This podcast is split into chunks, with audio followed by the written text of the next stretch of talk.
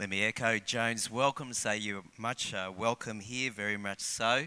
We only have four more Inspires left for the end of the year. Unbelievable. So make sure you come along to each of those. And we're already planning for our great big seniors Christmas celebration. It's going to be absolutely amazing. Pete said, Neil, no sitting in the back row. I didn't sit in the back row anyway, like last year. He said, I want you up in front and centre this year. So, okay. All right, boss. Okay. I will be there. No worries. We're working our way through the Beatitudes, and this morning we come to Matthew chapter 5, verse 8. Matthew chapter 5, verse 8. Blessed are the pure in heart, for they shall see God. Jesus could not have meant, Blessed are those who are sinless, when he said the word, Blessed are the pure in heart, for who can claim to be sinless? In fact, Solomon says in 1 Kings chapter 8 verse 46, there is no one who does not sin. If Jesus was making reference to the person who only ever thinks good thoughts, who only ever does good deeds, oh, how good would it be to be like that? Then he was wasting his breath, wasn't he? There is no person to whom these words can apply if we take it as sinlessness. This morning I'm going to do a little bit different. I want to start with the back end of the Beatitude and then we'll work our way towards the front. So, the, to begin with, I'll talk about they shall see God. They shall see God. What a person looks at, what a person gazes at, determines what kind of person they are and what type of person they shall become. What you look at, what gets into your mind and into your thoughts does play, uh, have a play upon our character. We have sayings, don't we? We say of a person that they have an eye for business. So they have leadership skills, they have management skills, and they're able to become a great leader in the business community. We might say of somebody that they have a roving eye, a roving eye. Their eye doesn't just stay on one thing. We might of someone that they have an eye for colour. They're an artist of some type. Or as a few people have said to me, they've said, Neil, you've got the eye for photography. Well, it doesn't come easy, let me tell you. You've got to have the right time of day, most, uh, usually. You've got to have the right light. You've got to be in the right position. No distracting things in the background. All this comes into play. The angle of your lens. And then, of course, if you're a wildlife photographer, well, you take it to another level, don't you? Because you never know what that animal's going to do, and you always want the animal to do a certain thing, and it always does something else. But anyway, sometimes it all, all comes together, which is good. When we're driving, we say that you need to have an eye on the road. What we have an eye for tells us about ourselves and what others look at tells us about them also.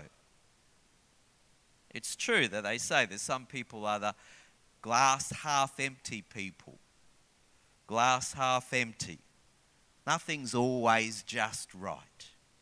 You know, it's either too hot or it's too cold or it's too dry or it's too wet I went up the coast on Sunday morning to preach up at Maroochydore and a couple there, lovely couple I had breakfast with.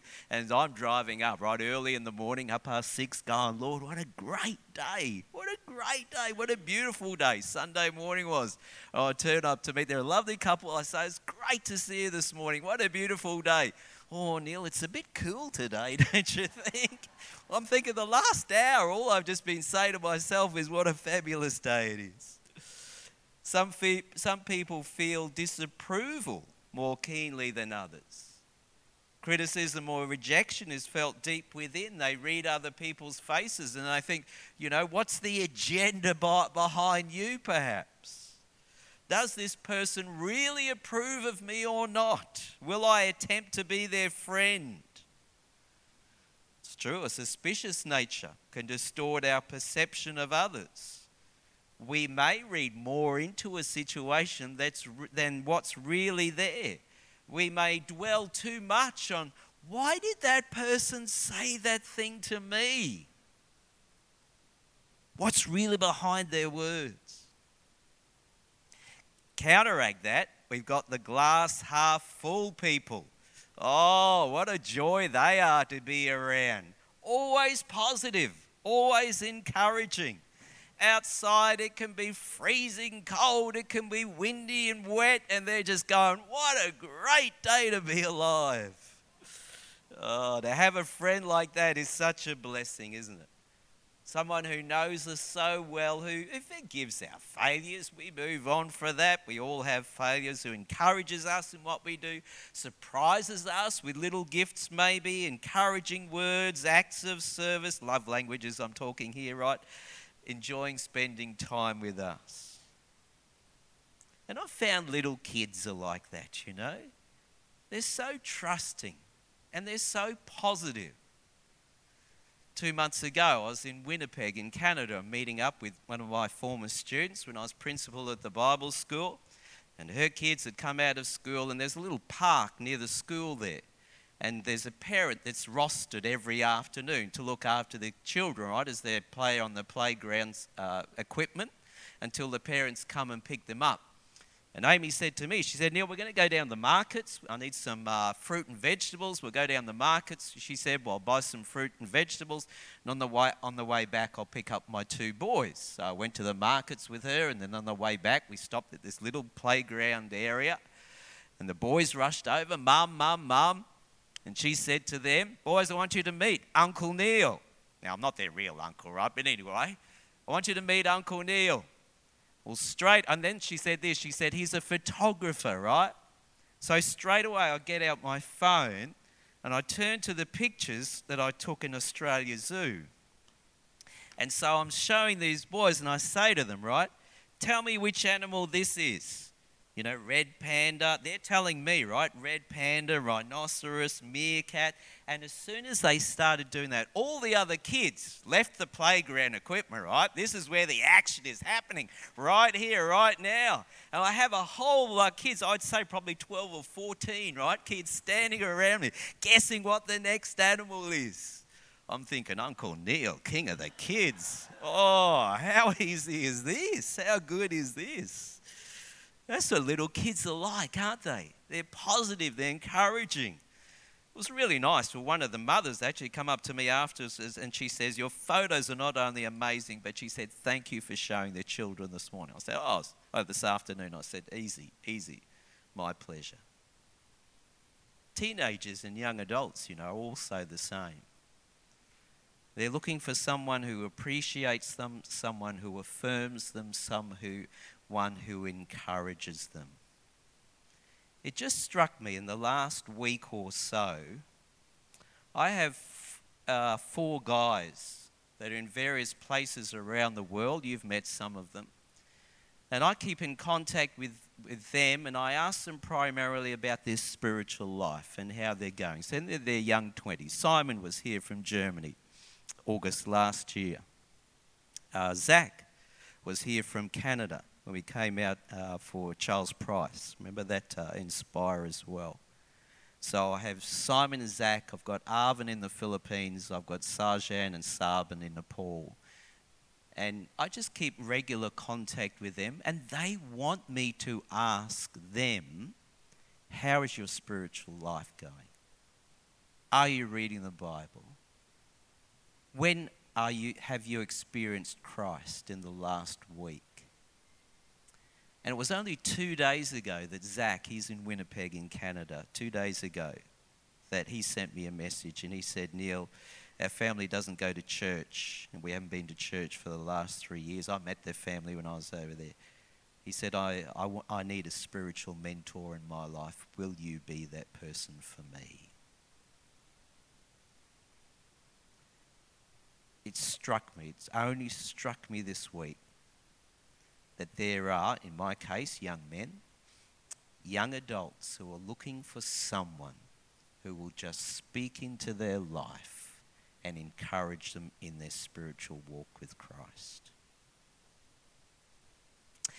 Okay, into the Beatitude again. There is similarity, you know, not only in the physical world, but in the spiritual realm also, that if we look out to the world and we fail to see that God is at work, it's not because God is not at work, but it's because we're not seeing what He is doing.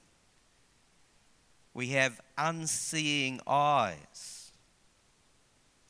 So, Jesus' statement here, I think, could be written this way You fail to see God because you don't have eyes for Him and the reason is because you have your eyes for something else. It isn't God, which captivates your thinking, your attention, your love, your worship, your service, your obedience. Your heart isn't pure, and so you fail to see. There are three words for pure in the New Testament. The word can be used of something that is clean, totally clean. But generally, the general, more general usage of the word is something which is unmixed with other things. For instance, in the Bible, wine, wine is not mixed with water, is said to be pure wine. Now, it may taste like vinegar, but it is said to be pure wine. Pure in the sense of being not diluted. Purity of heart here, therefore, means not perfect, not perfect, but unmixed with other things. So, the pure in heart that Jesus is talking about is not those who are sinless. That doesn't qualify any of us, does it? But those who have a single eye for God. With each of these Beatitudes that we've looked at so far, we've gone back into the Old Testament and trace through some of the meanings of the word there to bring us more enlightenment into this beatitude.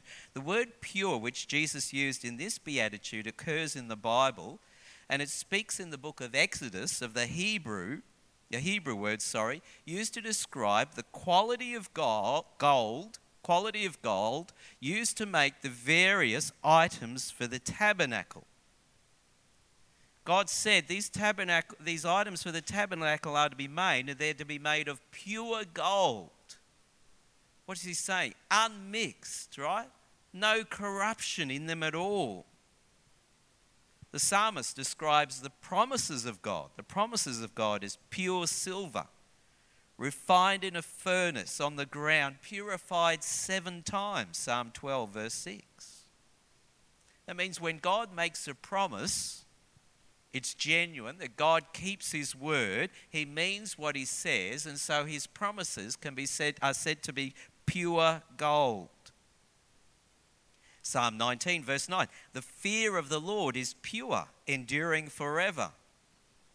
Of course, and then we know this one, Psalm 51 verse 10, after David committed adultery, Bathsheba, and God uh, David prays to God and says, Create in me a clean heart, pure heart, a clean heart, and renew a right spirit within me.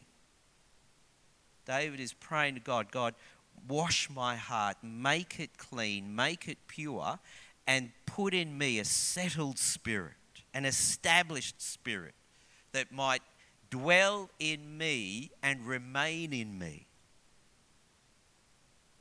So here the word clean or pure is used to describe a heart that is true a person who honors their word, they have no deceit in them. The person who doesn't say one thing and then go and do another. The person who is transparent.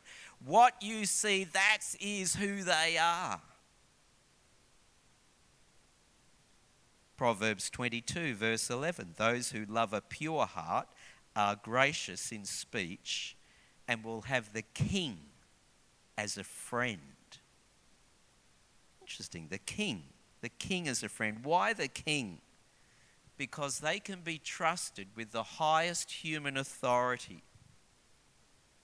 They're pure in heart. Those who see God are like those who stand in the presence of a king, that their gaze is on the one whom they serve.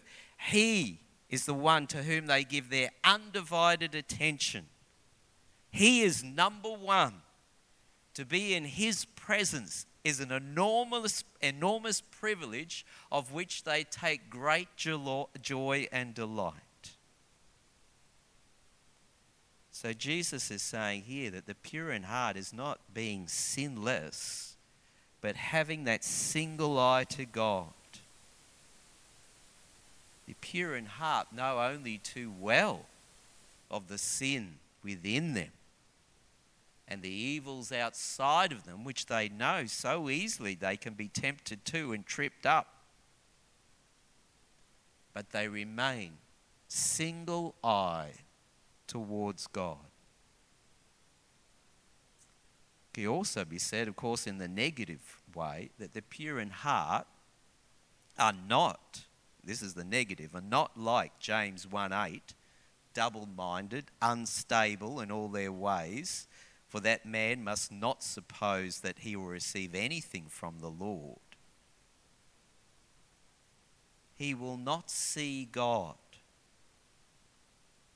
How tragic, I was thinking as I was thinking about this this week, how tragic to live in a world where you do not see God at work.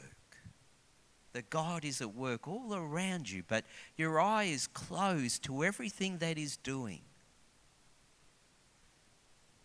I mean, it just, it just gave me this great thrill this week. That young Zach would want to say, Neil, I need a spiritual mentor in my life, and I'm asking that you be the one.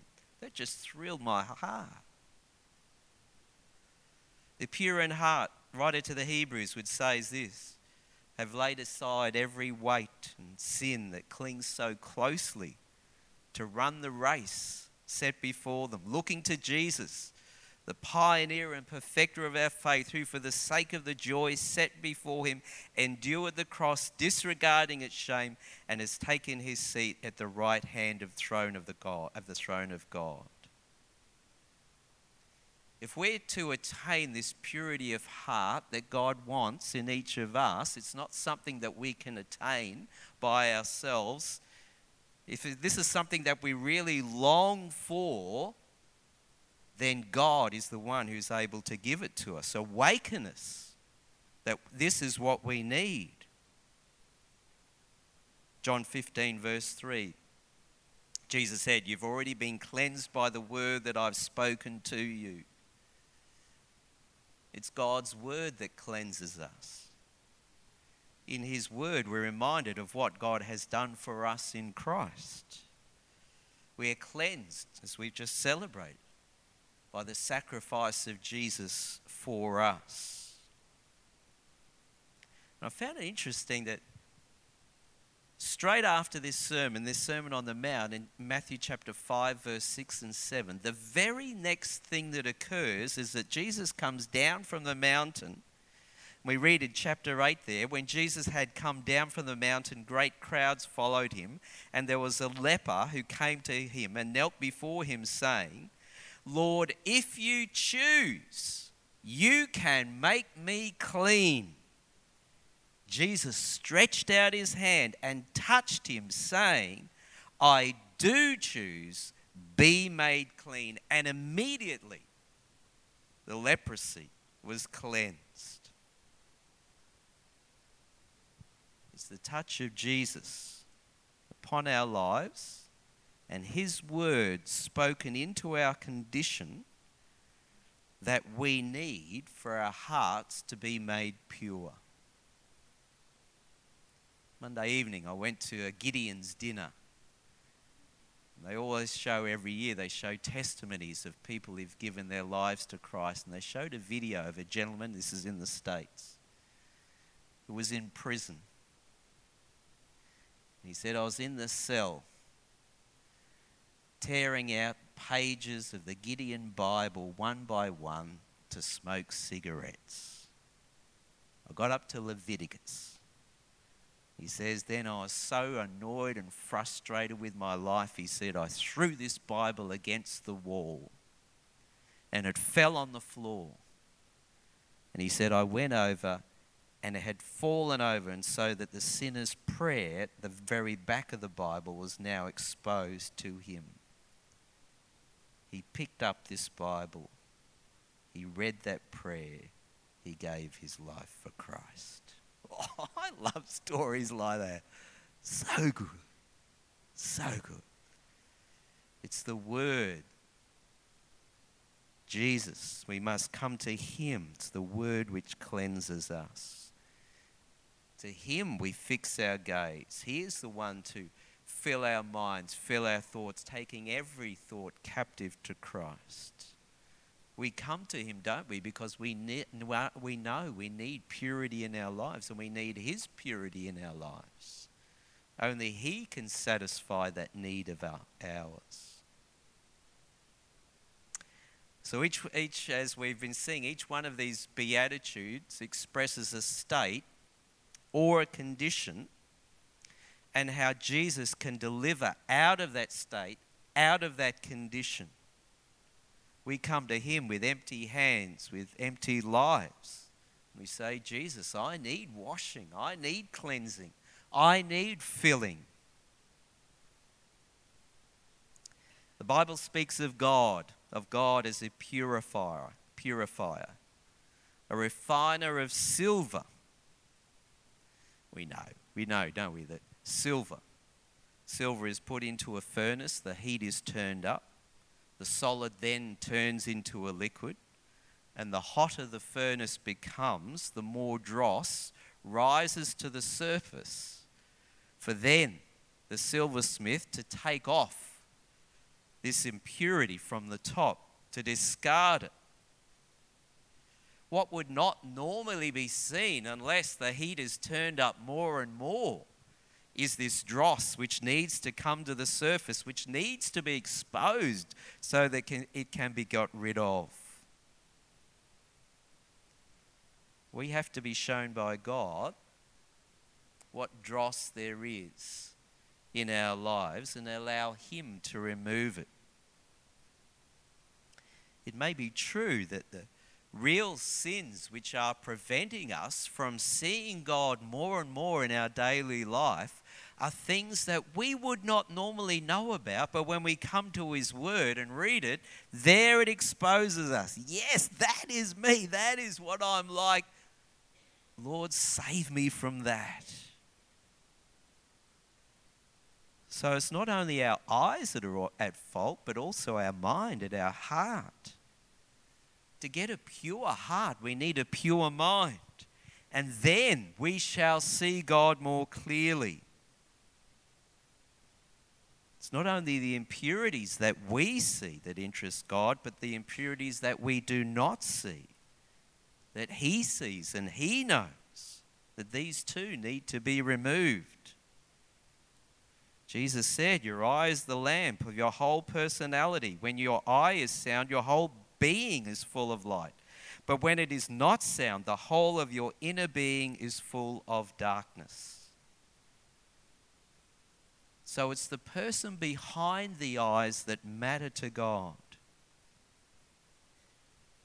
Let me come back to my illustration of the silversmith here, and he has a great pot of silver boiling away, and he's watching the dross come to the surface, and he's taking every speck of impurity off the top of the surface there and discarding it because he wants the silver to be as pure as it can. And so he turns up the heat even more, and there is more dross that needs to be taken away. And the more he turns up, more little specks appear until he comes to the point where he thinks, This is it, there is no more left.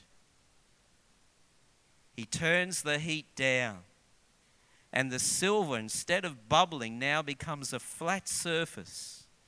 And he walks over and he looks onto the surface of the silver and what does he see? His face. His own face. I see me. That's what God wants of you and me.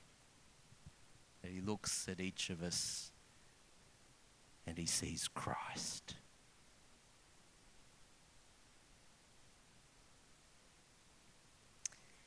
When at last, when life on this earth has ceased, we stand in His presence.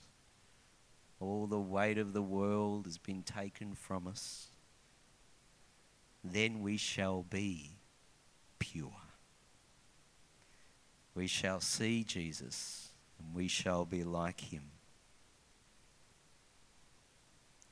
We sing this nearly every Sunday morning. I preach at Mansfield most Sundays, and we sing this at the end. Now unto him who is able to keep you from falling and to present you faultless before the presence of his glory with great joy. In that moment, we shall see God for all that he is, and God will look at you and me, and he will see himself. The weight of his glory will be ours, and his work shall be finished. Hallelujah. Hallelujah. I want to close this morning with a reading from a psalm, Psalm 86, verse 11. And I want this psalm, this verse out of this psalm, to be your prayer as it is mine also. Let's pray. Teach me your way, O Lord, that I may walk in your truth. Give me an undivided heart to revere your name. I give thanks to you, O Lord my God, with my whole heart. I will glorify your name forever. Amen. Now, to God who is able to strengthen you according to the gospel and the proclamation of Jesus Christ, according to the revelation of the mystery that was kept secret for long ages but is now disclosed, and through the prophetic writings is made known to all the Gentiles, according to the command of the eternal God, to bring about the obedience of faith to the only wise God, through Jesus Christ, to whom be the glory forever. Amen.